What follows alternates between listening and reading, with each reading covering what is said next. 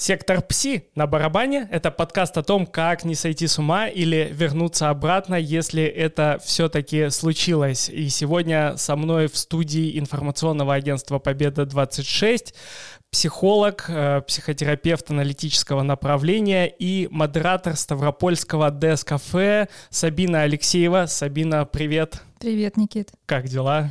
Хорошо. А, Отличное начало разговора, мне кажется. Э, никому не скажем, что я записываю это со второго или с третьего раза. Да. Я думаю, мы сейчас найдем а, нашу тему разговора, просто это такое волнительное начало всегда. Для меня тема, честно говоря, найдена. Я просто mm-hmm. даже немного задумался, как к ней подвести. Э, если кто-то не смотрел прошлый выпуск, mm-hmm и ты, ага. то мы записывали его э, на выезде в городе Лермонтов, где проходили святочные встречи психоаналитические, mm-hmm. и там гостем подкаста, который записывался в открытой студии, была э, сексолог, э, психо, психотерапевт и психиатр Ира Савран. Uh-huh. А, но там же, на этих же святках, было для меня еще одно значимое событие. Это то, что я сходил к тебе на выездное дес-кафе а, и меня это шокировало. То есть я знал, что такое существует, но что это вот на такая штука. И я вот, мне кажется, максимально уже всех заинтриговал. А ты расскажи, что это такое. Я хотела ответный вопрос, ну ладно, я сначала отвечу на твой. Как а, ну, мне, безусловно, интересно, чем это шокирует. Но если про само мероприятие, это социальная франшиза, которая практикуется по всему миру и в России в том числе, очень во многих городах, и она направлена на разговор о смерти, а, там нет каких-то целей, нет каких-то особых э, смыслов в том плане, что ничего не, не несет ведущий, да, это просто свободный разговор на заданную тему. Угу. И этот разговор, э, как оказывается, на самом деле дает возможность людям, во-первых, снять какое-то такое табу с этой темы, да, угу. и начать о ней свободно говорить, снять какое-то напряжение. Плюс э, в результате разговора, как ты, наверное, смог почувствовать, есть какое-то такое единство всех, Потому что, да, к этой теме сложно подойти, но когда ты в ней, ты чувствуешь, что ты ну, чем-то связан с остальными людьми. Угу. Да. А ты что хотела спросить у меня? А пока? почему это шокирует? А потому что вот все, что ты описала, э, вообще новая для меня концепция. Mm. То есть я слышал э, и сам вел какие-то разные разговоры о смерти в разных условиях. Я вообще любитель поговорить на эту тему, mm-hmm. потому что ну, э, как, э, как мне раньше нравилась очень фраза, э, что смерть — это вообще единственная вещь, которая гарантирована нам всем. Mm-hmm. Я даже в этом подкасте говорил про смерть с Сергеем Ивановым. У нас был целый разговор, посвященный смерти. Мы говорили на базе, обсуждали Льва Николаевича Толстого и его произведение о, у меня из головы вылетела э, смерть Ивана Ильича. Mm.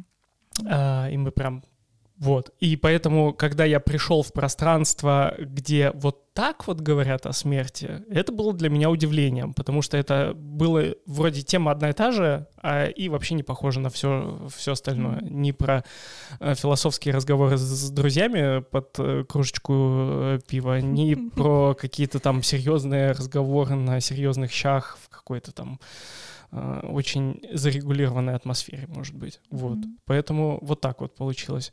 А как это появилось вообще в Ставрополе? Uh, история интересная, потому что не сказать, что у меня отношения со смертью какие-то однозначные или что меня очень прям эта тема привлекает.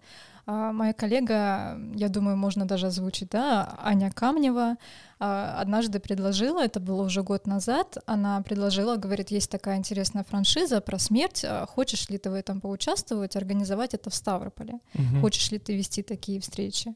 И сначала я подумала просто, ну, интересная идея, типа такого еще не было, какая-то оригинальность в этом есть. Потом мы начали, и нас часто накрывала какая-то такая паранойя, преследование, что а как к этой теме будет относиться, а как люди, да, они поначалу реагировали как-то так тревожно им было, да, кто-то говорил, что им вообще не актуально говорить на эту тему. Но первые встречи и последующие показали, что людям на самом деле очень важно говорить на эту тему. Они готовы приходить, иногда нету мест, иногда очень много желающих, но нет столько мест, чтобы всех их поместить. Надо, разговора. кстати, не забыть мне написать тебе Да, писать нужно заранее. зарегистрироваться на встречу, потому что я хочу прямо сходить. И у людей часто нет вообще никакого понимания, что будет происходить. То есть они вот идут, я представляю, насколько им бывает страшно. Они идут в неизвестность, звучит про смерть, они не очень понимают, что происходит. И потом, когда я еще рассказываю правила и говорю, что ну здесь нет ведущих, мы все равны, все участники, да, я просто модерирую встречу, слежу за правилами, вот немного поддерживаю разговор. А, поначалу они не знают, о чем говорить, и как бы это вот равносильно тем психологическим группам, когда как бы нет какой-то определенной цели, но люди включаются угу. и потихоньку нащупывают, о чем они могут здесь говорить. Угу. Ну, как правило, то, что приходит в голову, там уже ассоциативно подключаются остальные участники. Ну, слушай, благодаря этой истории всей э, с некоторой определенностью и уверенностью я могу сказать, что ты наверняка чаще, чем другие люди, всерьез думаешь о смерти. Ну так уж Да, вышло. да, да. Это если продолжать тему, как я вовлеклась в это мероприятие, угу. я поняла, что не такая уж мне это чуждая тема. Во-первых, потому что каждому смерть принадлежит в равной степени, и когда-нибудь мы умрем. Это абсолютная реальность, да, с которой вообще никак не поспоришь. Можно спорить о взглядах там, будет ли что-то после, как жить эту жизнь, да, но вот этот неоспоримый факт, он есть у всех. И, во-первых, это, ну, все равно возникают, конечно, мысли, как это будет, как к этому относиться. А второе — это про то, что на самом деле разговоры про смерть — это больше про жизнь, потому что говорим мы живые, мы делимся чувствами, переживаниями, мыслями, и в этот момент мы очень живые. То есть такая, такой перевертыш. Мы собираемся про смерть поговорить, да, а в итоге чувствуем, какие мы живые, как нам здорово, как мы, ну, какую-то близость чувствуем в этом разговоре. Мне кажется, что это такое описание еще, которое часто э, свойственно тем, кто пытается объяснить, зачем он занимается всякими довольно небезопасными да. видами спорта, например. Угу. Потому что ну и мне это знакомо, когда я лезу по скале, и пусть я там сто раз застрахован э, в плане страховки, не в плане mm-hmm. финансов, а, я все равно чувствую, что я в, в условиях, в которых убрать все эти условности вроде страховки, человек не, не может находиться mm-hmm. там нормально себя в безопасности чувствовать. Но это действительно дает ощущение жизни. А вот про разго... а, а, а как к этому разговору могут привести, mm-hmm. такая новая история для меня. А, ты вот у тебя знакома эта история про э, какие-то э, поиски э, мест, где ты чувствовала бы себя живой, вот еще? Я думаю, здесь стоит вернуться к той истории, которую рассказывала на последнем Дескафе. А, ну, про свой опыт я как раз могу рассказать, про то, что поиски смысла и какое-то желание проработать, преодолеть страх смерти, оно присутствовало у меня достаточно рано. А, даже вот это то, что я не рассказывала, да, там какие-то там 15 лет, это было увлечение готической культурой, а, субкультурой. Вот. И там уже было про то, что ну, есть смерть, да, там хождение по кладбищам, какая-то грустная музыка. Ты прям под ходила по кладбищам. Да, да, да. я была готом. И на самом деле корни, видимо, где-то там. Ну, я думаю, что в подростковом возрасте неизбежно про такие экзистенциальные вопросы задумываешься просто потому, что такого немножко в этот момент пограничного уровня ищешь смысла для себя, да, взрослеешь, и вот эти вот мысли про смерть, про то, что это для тебя, ну, они действительно были, то есть было такое осмысление. А потом выстрелила уже года в 23, когда ездила автостопом, и ну, тогда я не думала, что это про смерть, если честно, это такая свежая мысль.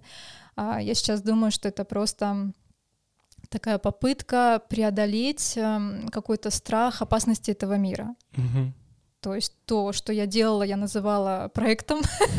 это был проект везде, как дома это называлось. То есть э, желание э, почувствовать, что люди вокруг добрые, мир тебе помогает, ты едешь куда-то, вот ты поднимаешь руку, стоишь на дороге, останавливается машина, а, первый контакт, вы договариваетесь, садишься, да, начинается разговор. Это разговор всегда про жизнь, очень простую, про то, что происходит у человека. Ты говоришь немножко про свои безумные идеи, ну, вы знакомитесь. И вот если ты чувствуешь безопасность, ну, какое-то доверие этому человеку, и все в порядке, то в этот момент очень крутое такое эйфорическое ощущение можно uh-huh, поймать. Uh-huh. Ну, движение по этой жизни. Поэтому и мне кажется, что это связано с темой смерти, потому что, ну, смерть там, может быть, даже это более опасно, да, чем просто ходить по городу. Но, с другой стороны, это действительно про то, что смерть случается в любой момент. А сколько раз ты вообще слышала э, критику своего увлечения автостопом именно вот с этой точки зрения, что...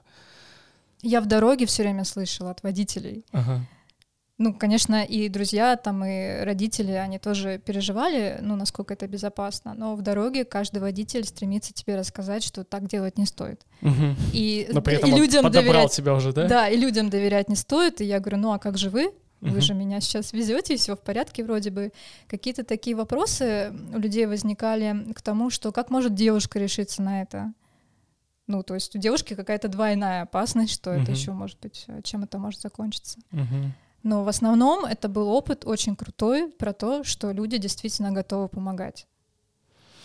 Э, а было реально опасно в какой-то момент? А, было реально опасно в какой-то момент. Ты больше не будешь ничего рассказывать про это? Или? А, у меня не было каких-то очень экстремальных ситуаций, но у меня были около экстремальные ситуации, когда я немного не прислушиваясь к тому, что я чувствую, а сама попадала в какую-то не ту машину, человеку, который мне не очень нравился, который делал какие-то, например, непристойные предложения, что меня очень расстраивало, но я всегда радовалась тому, что это ни к чему не привело. То есть, ну, звучать может всякое. Спасибо, что спросили, что называется. Но неприятно становится становилось очень сильно. А, причем, если это дальняя дорога, например, на Байкал, это не один день дороги. У меня с собой палатка, мне приходится где-то ночевать. То есть это история про то, что я еду до ночи, а, останавливаюсь где-то при дороге, в лесу, и мне бывает очень страшно mm-hmm. в этот момент времени. И ты, напомни, ты все одна это делала, да? А, там было по-разному. Иногда были попутчики, но в основном это было одиночное путешествие. Но вот конкретно на Байкал мы ехали автостопом с попутчиком от Омска. Угу. То есть до Омска доехала вообще в одиночестве. А он из Ростова доехал до Омска на поезде, и дальше мы поехали автостопом. Вау, какая круть. Какая круть. Я, ну, я тебе еще перед выпуском говорил, что это да. какая-то нереализованная для меня юношеская э, фантазия. Угу. Мое самое дальнее путешествие длилось от Тверской области до Москвы, до Ботанического сада. Э, и это, это было две машины, да. А, ну неплохо. Ну да. И по Тверской области еще у нас пятеро ездило, это отдельная история. А потом когда-нибудь расскажу, может, в каком-нибудь подкасте. Сейчас долго. А, а как мы пришли к автостопу от э, разговоров о смерти? Я понимаю, что есть где-то границы, где они пересекаются. Ты знаешь, э, также происходит на Дескафе, когда люди приходят, и тема про смерть, но мы говорим очень про многое около этого, потому что, ну, автостоп — это около этого, это про жизнь, про ощущения, про преодоление, но смерть, она всегда рядышком. Угу. Ну, не в автостопе, я имею в виду, вообще всегда рядышком, ну, да, вообще, находится. Да. Как э, говорили некоторые инди- индейские учителя, за левым плечом, если резко обернуться, ты можешь увидеть свою смерть. А как ты расшифровываешь для себя эту фразу? Я ее слышал, но как-то не стал вот углубляться. А, я думаю, что это просто про близость. И если ты помнишь, да, и у нас у живых, у нас у людей есть возможность осознавать, что мы когда-то умрем. Если ты про это помнишь, ты качественно по-другому начинаешь жить свою жизнь. Но обычно это очень сложно почему-то. Ну mm-hmm. и непонятно, что значит помнить. Это все время об этом думать или как-то там принимать какие-то решения.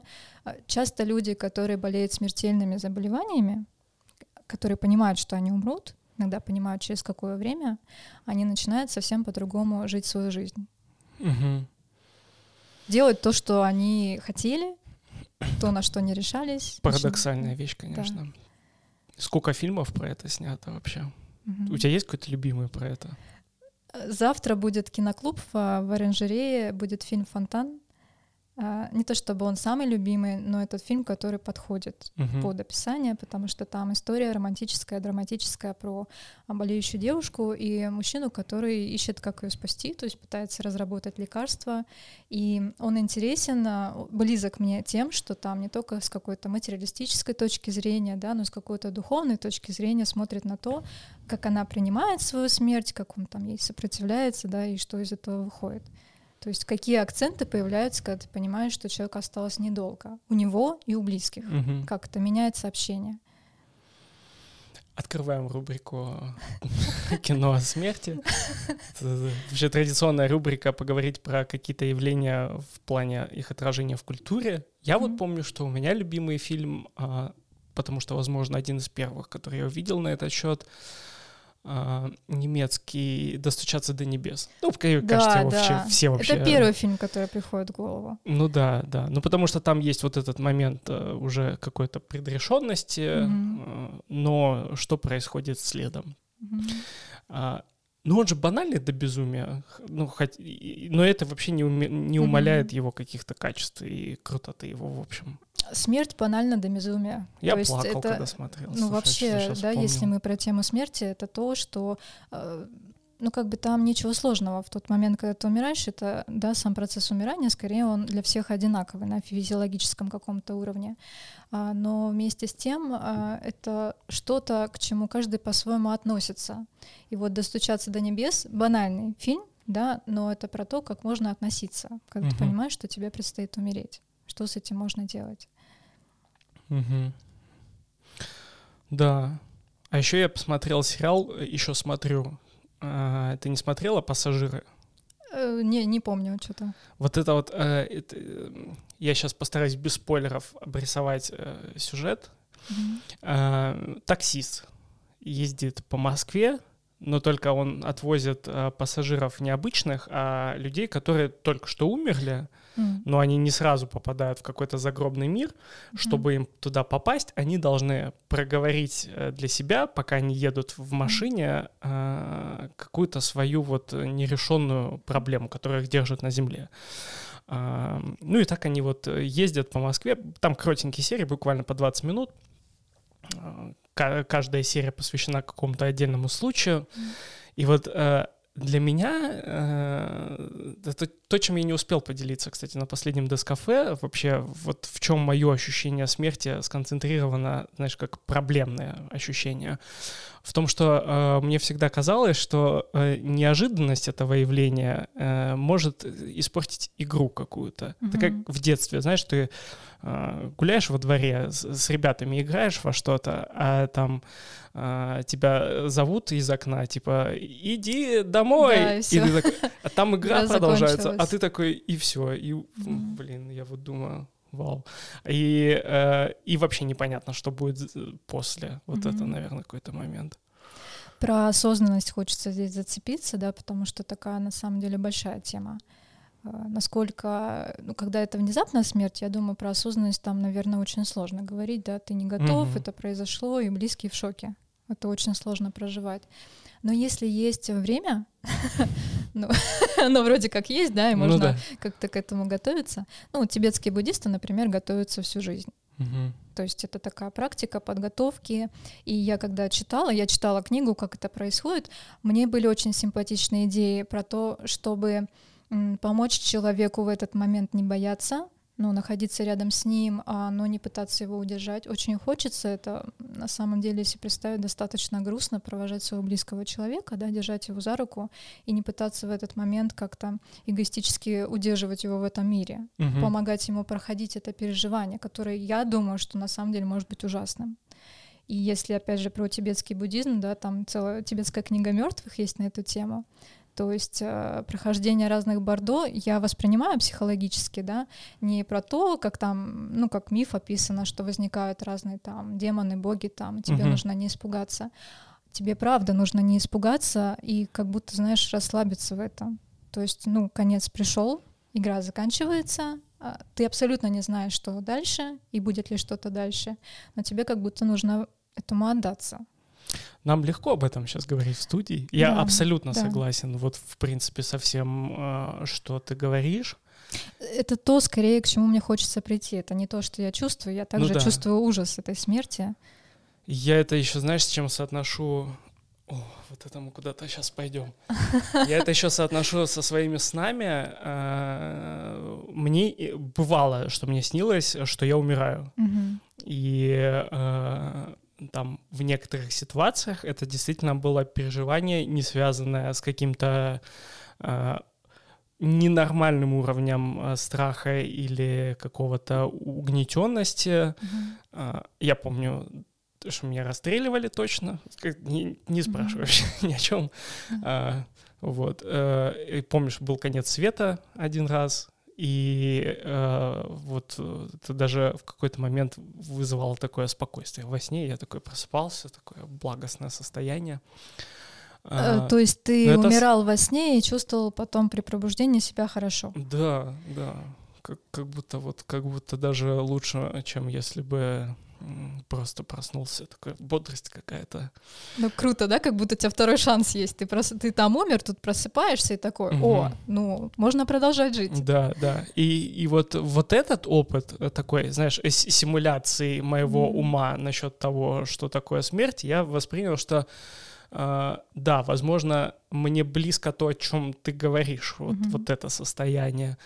Но кто ж его знает-то вообще, где, как? Э, вот эта неопределенность как самый главный фактор, мне кажется. Mm.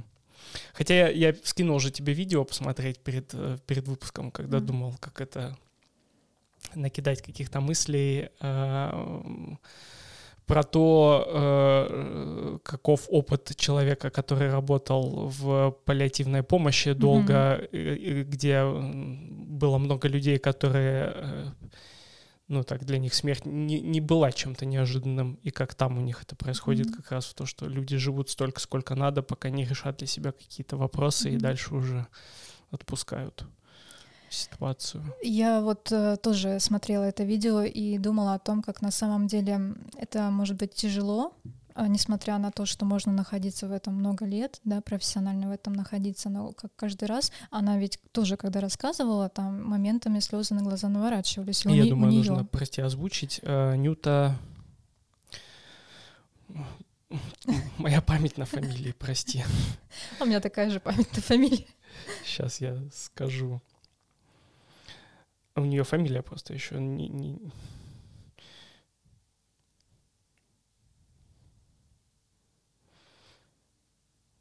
Угу.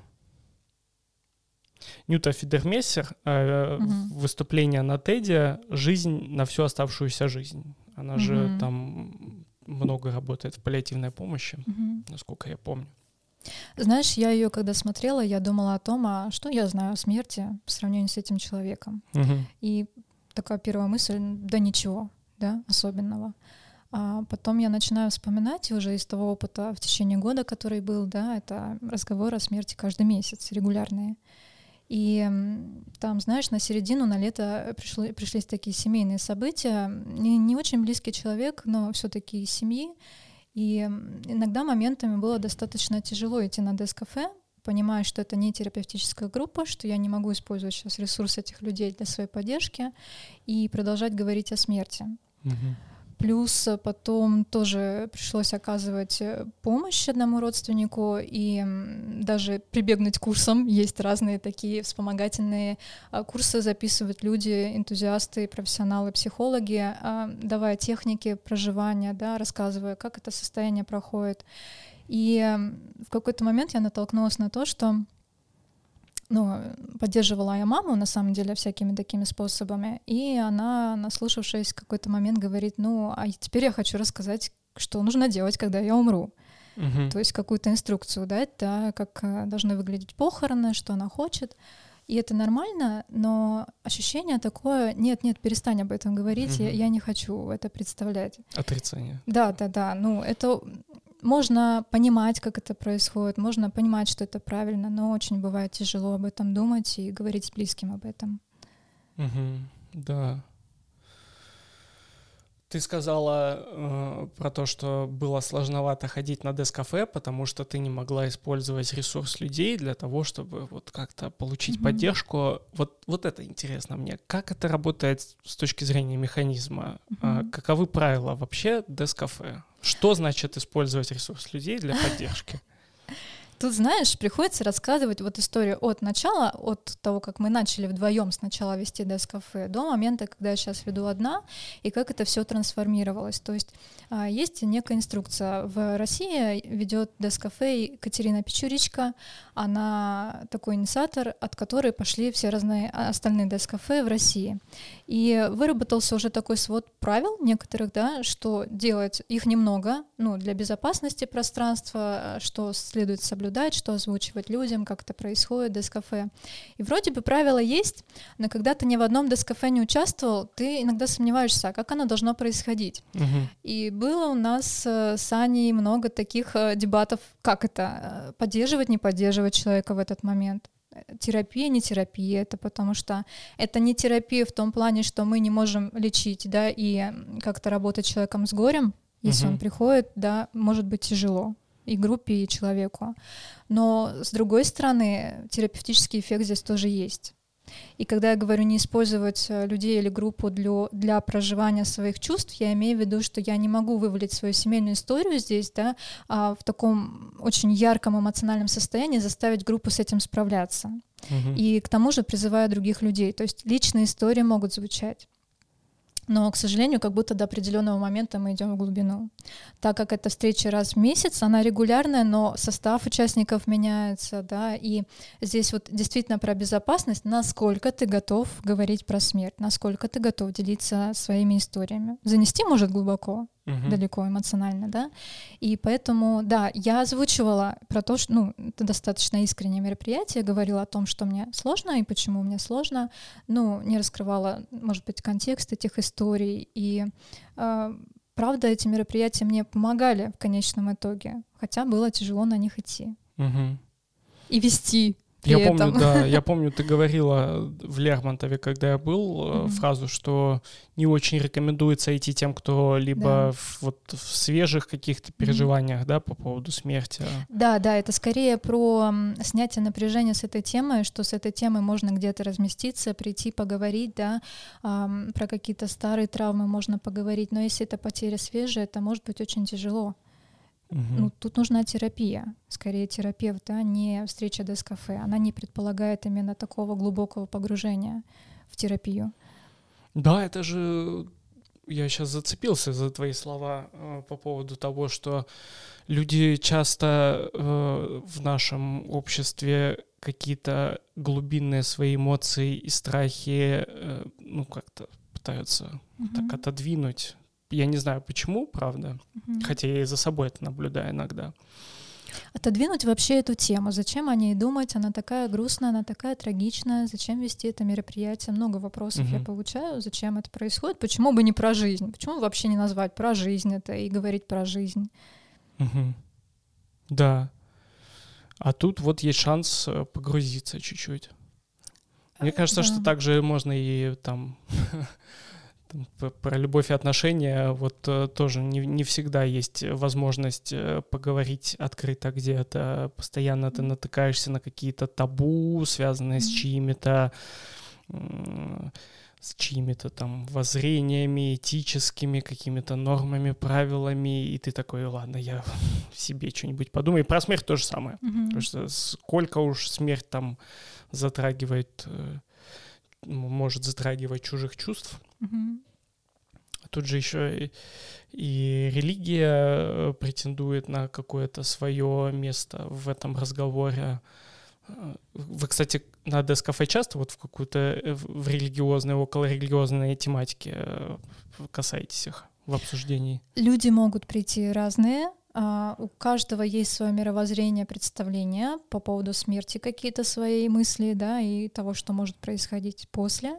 Нет цели как-то дебаты устраивать на эту тему, и мы говорим об этом, ну, ровно в контексте того, что кто-то может высказаться, свое мнение, да, представить. Просто выслушиваем друг друга с этими разными точками зрения. Uh-huh. То есть не заваливаемся ни в какую сторону, но просто делимся. Uh-huh. Бывают религиозные люди, бывают нет. А споры часто бывают?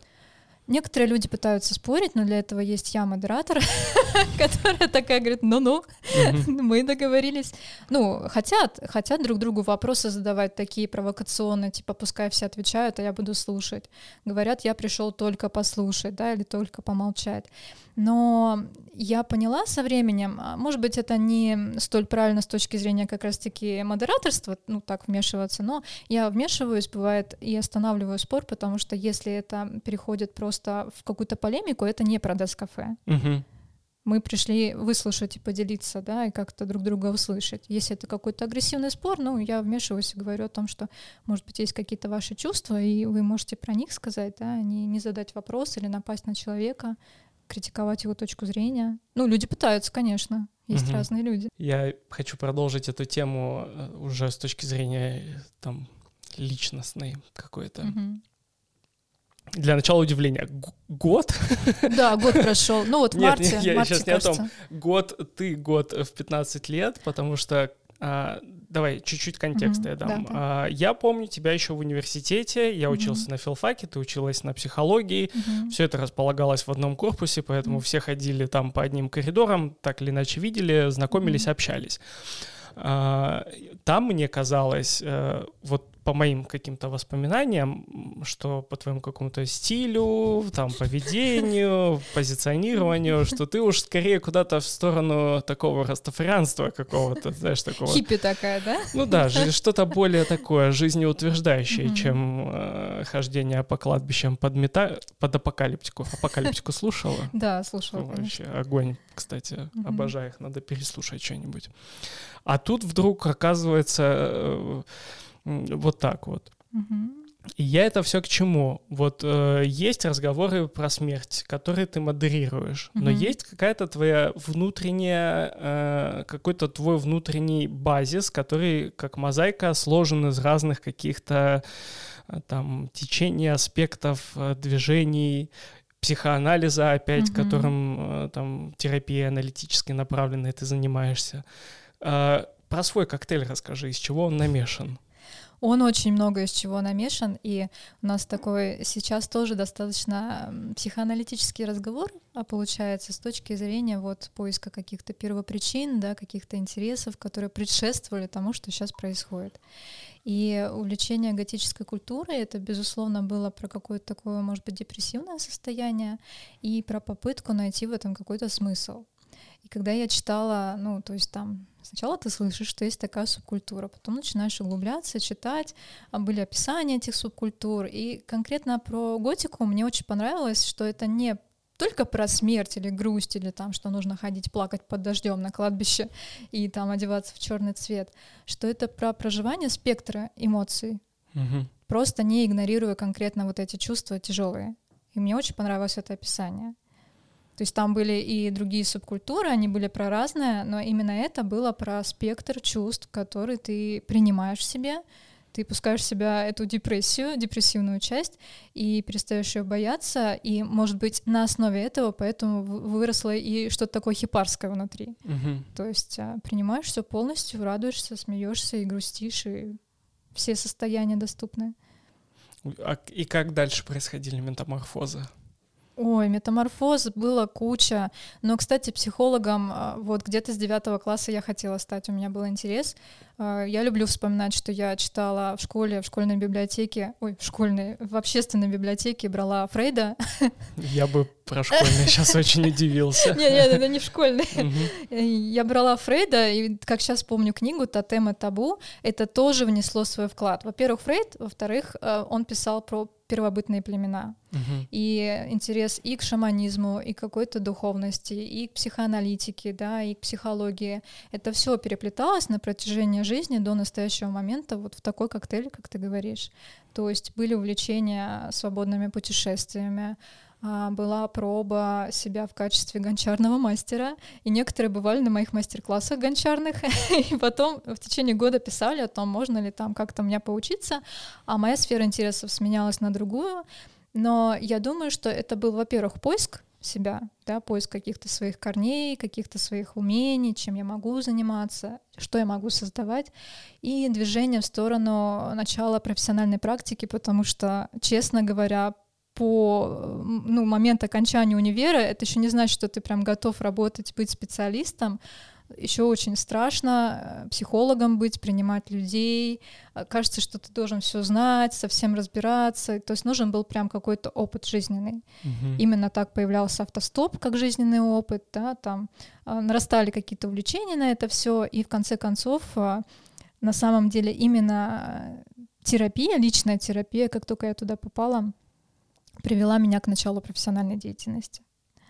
То есть до этого было прям супер страшно, а с началом терапии, я помню, выбирала, куда пойти работать, уже пришла к терапевту и думала о том, что, ну вот есть такая прикольная чайная, можно чаек заваривать, там как-то атмосфера в этой, ну, чаевне такая интересная, либо пойти в психологический центр государственный и начать свой вот этот самурайский путь. Диапазон просто фантастический вообще. Да, ну, скорее просто было страшно, все время хотелось куда-то в увлечение сбежать, но увлечения, они сменялись, это что что-то фоновое такое, а профессиональная деятельность — это то, к чему я уже очень давно шла. Угу. Поэтому вот в тот момент я выбрала государственный центр, прошла школу молодого бойца и начала свой путь. Угу. А что за чайная, если не секрет? А мой чай, вот Дзержинск... Артема. Артема Дзержинского, да. Там была вакансия чайного мастера. Слушай, ну интересно, а вот этот вот выбор э, в сторону какой-то, ну, серьезно, я не знаю, как серьезность Э, свой путь, я это называю uh-huh. путь. И когда я сейчас, э, я все еще продолжаю учиться, но не в том плане, что образование давно закончено, но различные там курсы повышения квалификации, вот а, СКПА курс э, базовый, это все еще продолжение обучения, и это реально как самурайский путь. Тебе нужно со всех сторон понять себя, а, прочувствовать сообщество, найти свой стиль, как ты работаешь, да, с чем ты работаешь, с какими темами. То есть это такой контакт с собой, угу. ну и с другими людьми. Я не знаю, где-то заканчивается, где-то есть момент, когда прям, о, все, теперь я супер психолог, и теперь мне можно вообще ничего не делать, не развиваться никак. Вспоминая тему, по которой мы собрались, я знаю, где этот момент, когда все заканчивается. Да, да. У психолога нет цели, только путь. Только путь, да. А как э, вот весь вот этот багаж, фантастический просто, до Байкала из Ставрополя автостопом, черт. А как весь вот этот багаж э, влияет э, на твою работу? Ты же, ну, работаешь, э, в терапевтируешь. И есть ли моменты, когда ты за собой заменя... замечаешь, что этот багаж как будто начинает перевешивать вот, вот этот совместное, совместное сновидение с, с клиентом, что ты много своего туда вносишь. Нет ли у тебя таких каких-то мыслей, опасностей? Э, я думаю, я выбрала такое направление не случайно, несмотря на разброс своих интересов, я выбираю направление, в котором все как-то на границах построено, да, это аналитика, это путешествие в прошлое и в контакт с человеком. Э, этот багаж, он мне не мешает, я его не навязываю, я, может быть, лучше понимаю людей, потому что у меня есть такой опыт, да, я лучше понимаю молодежь, потому что mm-hmm. когда мне, они мне рассказывают про разные свои эксперименты, я понимаю, некоторые из этого я делала.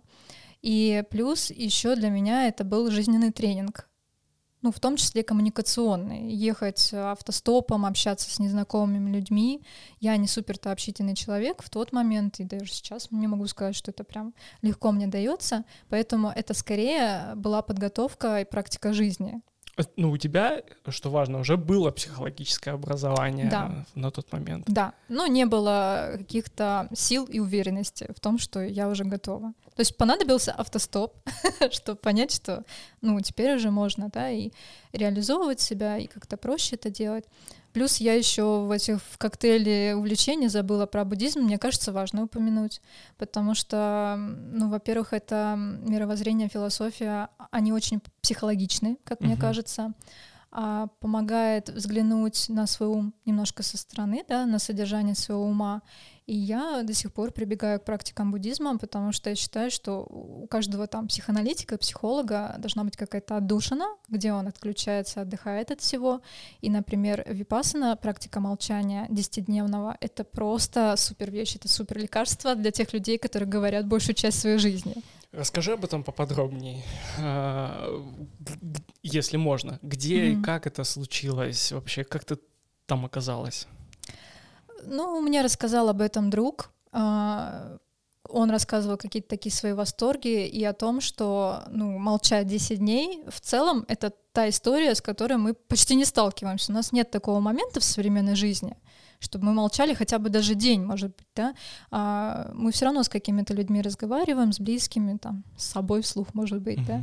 И меня заинтересовал опыт ну, вот такого вот эм, самовосприятия. То есть как это?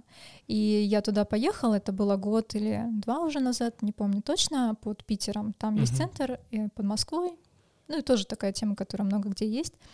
Вот, и мне интересно было, что, во-первых, ты там не говоришь все эти 10 дней, а ты погружен в медитацию, то есть основная программа — это медитируешь, медитируешь, медитируешь с небольшими перерывами на еду, там какие-то перерывы, чтобы просто пройтись. В основном это все медитация. Люди, люди есть вокруг, а, но есть сегрегация полов, мужчины с женщинами раздельно, угу. чтобы не тревожить ум. вот, и ну, я на женской части находилась. Рекомендовали не коммуницировать никак друг с другом. Они просто есть, но тебе даже в глаза не нужно смотреть. Ты настолько освобождаешься от того, что тебе что-то нужно делать с другим человеком, угу. как-то социально да, проявляться, что это тоже тебя успокаивает. Но я опять же не могу сказать, что это была очень какая-то простая практика, что я прямо отдохнула. Угу. То есть в тот момент, когда ты молчишь и все время медитируешь, тебе постоянно мозг, психика вбрасывает какие-то картинки, переживания, воспоминания. Я в какой-то момент сижу там на бревнышке, на улице, перерыв, и обнаруживаю, что я прям в фильме в каком-то. У меня там история, у меня там что-то всплывает, уже чуть ли не плачу, и думаю, какого хрена, извиняюсь, а почему э, нормально, я сейчас нормально. вообще, ну как бы, у меня нет цели что-то осмыслять, я не на сеансе психологии, у меня вообще никаких целей, кроме молчания, медитации, а он постоянно транслирует что-то. И интересно заметить, что он это делает автоматически, что он выбрасывает истории, что это меняет твое состояние, и побыть без телефона, без цели, в молчании, при, при том в группе каких-то людей, ну, было очень ценно для меня. Мне захотелось. Я понимаю, что я понимаю какие-то схожести. Mm-hmm. Во-первых, для меня разговоры с людьми это тоже э, часто сложная история. Mm-hmm. Хотя вот э, я довольно открыт, но именно разговор для меня вещь, которая требует осознанных усилий. Затратная все равно. Да.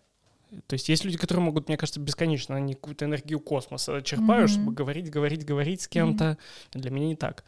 И во-вторых, э, я действительно хотел бы поотдохнуть от разговоров как профессионал еще mm-hmm. тоже такой. Что в конце было? Вот ты, ты помнишь свое первое слово? Эм, первое не помню. А, помню, у меня было сопротивление еще, когда я думала о том, что будет конец. Мне очень не хотелось начинать говорить. И меня бесило, что последний прям день, а когда уже разрешают говорить, и мы говорим целый день, и потом только разъезжаемся, мне хотелось уехать прям сразу. Я такая, я не хочу ни с кем начинать вот эту всю историю. То есть мне было хорошо наедине с собой в конечном итоге. Но я потом поняла, почему это важно, потому что мы снова идем в мир, а, там предстоял перелет, а, ориентироваться в городе, там в аэропорту, возвращаться домой. Нужно было включиться. Угу. И вначале было очень сложно говорить, прям вспоминать, что там, как этот контакт строить, снова как-то включаются все эти, что нужно нравиться, там какой-то диалог вести. А, но потом люди очень быстро начали говорить и очень много друг другу рассказывали.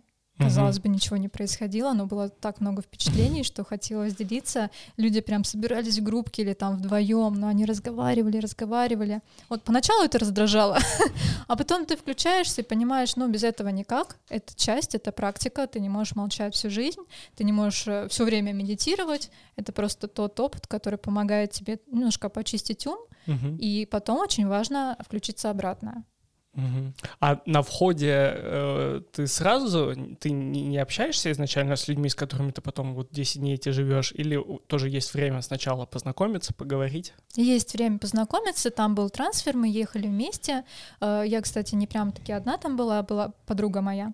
Вот, и мы пока ехали, могли общаться, да, пока шли к домикам, там нас размещали. Кстати, это бесплатное мероприятие за пожертвование. То есть, э, как бы, если денег нет, можно вообще ничего не платить. Если тебе очень понравилось, эм, позиционируется очень интересно, ты вносишь вклад для следующих учеников.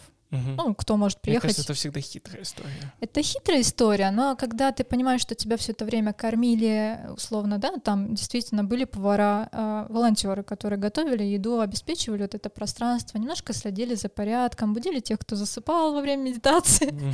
это тоже полезно.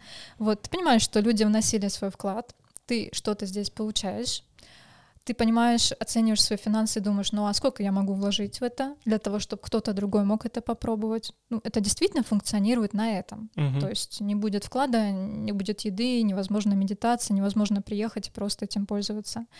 И потом, да, ты вносишь свой вклад для того, чтобы у кого-то, например, у тебя была возможность э, там побывать, но я, если денег нет, можно ничего да не я платить. Я вот говорю про хитрость истории, потому что я, блин, меня это в ступор вогнало. Угу. Ну, я знала правила заранее. Да, нет, я скорее про то, э, типа, Сколько? А, не, да, да, блин, назовите цену, я готов просто. Цена, цена, ты сам определяешь, какая цена. Я не могу. Для меня это вопрос, типа, не слишком мало, а может, это слишком все равно. Ну вот, угу. ладно, это мои переживания. Меня привлекала именно идея бесплатности, в этом чувствовала что-то настоящее, что люди на энтузиазме mm. собирают это все. Я видела другие випасаны, когда это курс, гора, гостиница, все очень комфортно, там, не знаю, 30 тысяч рублей за это, например. А, и ты думаешь, ты понимаешь, что люди на этом зарабатывают прям. Угу. А здесь это было про энтузиазм, про то, что это про бесплатность. Нет денег, ничего не вноси. Сколько хочешь, сколько ты считаешь нужным, столько оставь. Все. Угу. Мы, мы же про випассану заговорили изначально с заходом из буддизма. Да. И я так получилось, э, что с детства общаюсь с психологами. И с буддистами. А чуть позже, да, я долго и много общался с буддистами. Mm-hmm. И, в общем-то, я не буду каких-то ярлыков, в том числе и на себя вешать, но это супер важные для меня и супер э, понятные какие-то идеи и вещи, в том числе в том вопросе, там, где это соприкасается со смертью. Ну, я, если что, не буддистка, мне просто интересен буддизм. Вот я и говорю, что я не буду вешать ярлыки. Вот. А, потому что там еще и с границами как-то все такая расплывчатая история.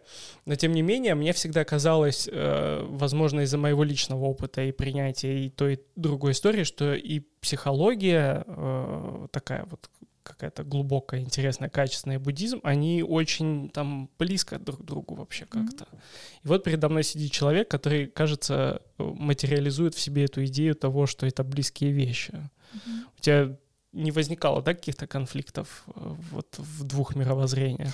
Э, знаешь, поначалу возникало, опять же, в момент поиска, потому что казалось, немножко психология все таки больше про материальное, про социум, про адаптацию, да, про проработку свою э, в этом мире, а духовная идея больше про то, что вот просто осознаешь, что ты не эго, да, откажись от этих историй, там, просветлись, и, и все, вот, освободишься, да, все проблемы закончатся.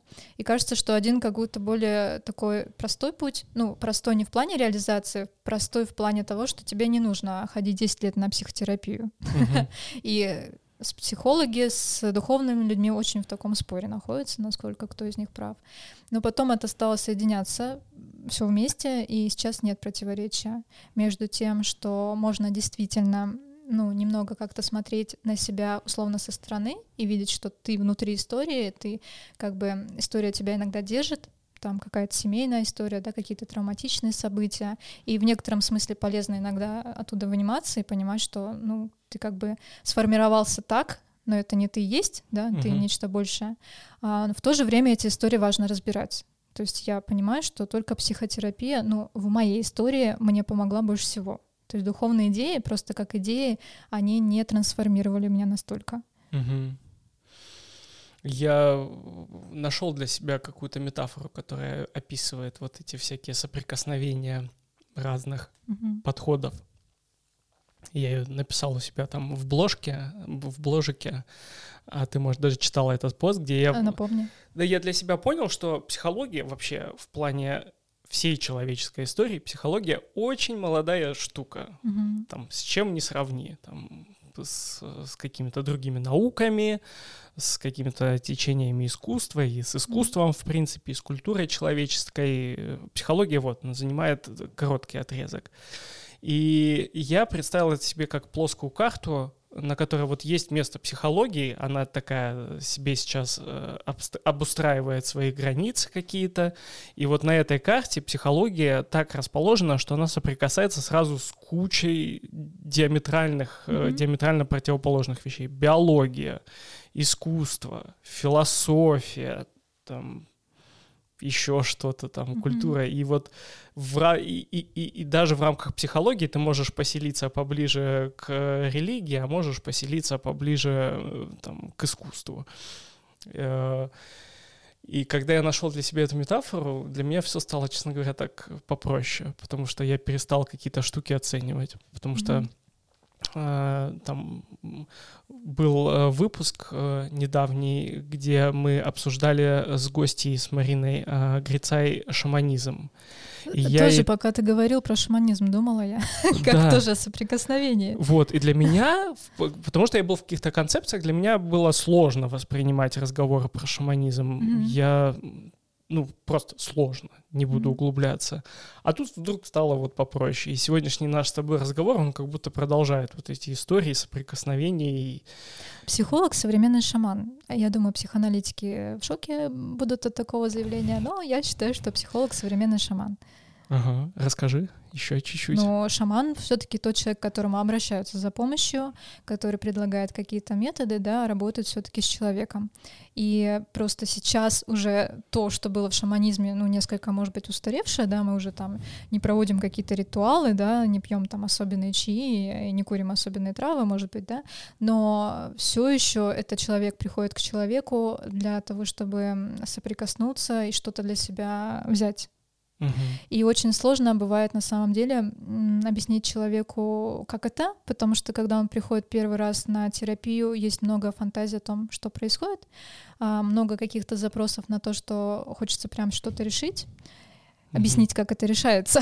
ну, то есть дать какую-то вводную, да, быстренько решить конкретный запрос. Они все знают э, слова вот эти психологические, проработать свою проблему. И им кажется, что нужно как-то работать при этом, ну, типа как-то что-то конкретное такое делать. А это вот про свободные ассоциации, про смыслы, про контакт человек-человек, да, и очень бывает эм, сложно это поначалу рассказать и показать, чтобы человек прочувствовал, что здесь не будет конкретных ответов на вопросы, но можно встретиться с собой, угу. да, можно получить какую-то обратную связь, можно получить какое-то особенное отношение к себе, внимательное. Да, я прям рилс сделаю из момента, где ты говоришь, что психолог современный шаман, чтобы все, кто был в шоке, шокировались а заранее. Я, да, я решила шокировать всех а, окончательно. Это часть моей личности, часть моей идентичности, все, о чем я сегодня рассказываю. А, я думаю, что базовый курс, он помогает сформировать еще и классическое понимание, да, о психоанализе, например. И это все синтезируется, объединяется, то есть я не вижу противоречия, скорее вижу, как а, что-то такое выплавляется из этого, и мне самой интересно неизвестно, что будет получаться, поэтому пускай просто все знают, что я думаю на самом деле. Аминь. Я просто всегда вот ищу какой-то момент э, на какой-то такой ноте какой-то высокого размышления, и еще потом пытаюсь подвести какой-то итог и mm-hmm. сформировать какую-то э, квинтэссенцию. И вот сегодня квинтэссенция для меня, хотя я думал, что мы будем про смерть больше говорить. Немножко про смерть было. Да, но квинтэссенцией для меня стала именно какая-то вот такая возможность э, обогатить жизнь разными синтезами. Да. Вот. А ты что думаешь по поводу Я думаю, что когда мы говорим про смерть, это очень важная точка с которой, которой все заканчивается, но с которой начинается ДС-кафе, и как оно обычно происходит, как разворачивается, это всегда разговоры про жизнь, а, много историй про людей, а, много эмоций и чувства контакта. Что мне больше всего в этом нравится, да, это ощущение того, что я, честно говоря, на других мастерских, ну, не вижу, чтобы прям быстро такое происходило. Угу. Достаточно быстрое соприкосновение, потому что с этим не поспоришь, это есть, это вызывает много чувств, но всегда потом звучит много про жизнь. Ну как мне теперь прощаться? Я не знаю. Вау. А, ну, я думаю, что любое прощание становится ценнее с благодарностью. Да. Поэтому спасибо тебе, что ты пришла. Mm-hmm. Спасибо всем, кто досмотрел этот выпуск до этого момента. И есть еще маленькая просьба, пожалуйста, проявите все интернет-активности, которые есть, поставьте лайки, напишите mm-hmm. комментарий, поделитесь этим выпуском mm-hmm. со всеми, это очень важно и ценно. Ну, прикольно же получилось, пожалуйста, а, будьте сознательными интернет-пользователями. И до новых встреч. Спасибо. Спасибо, Никита.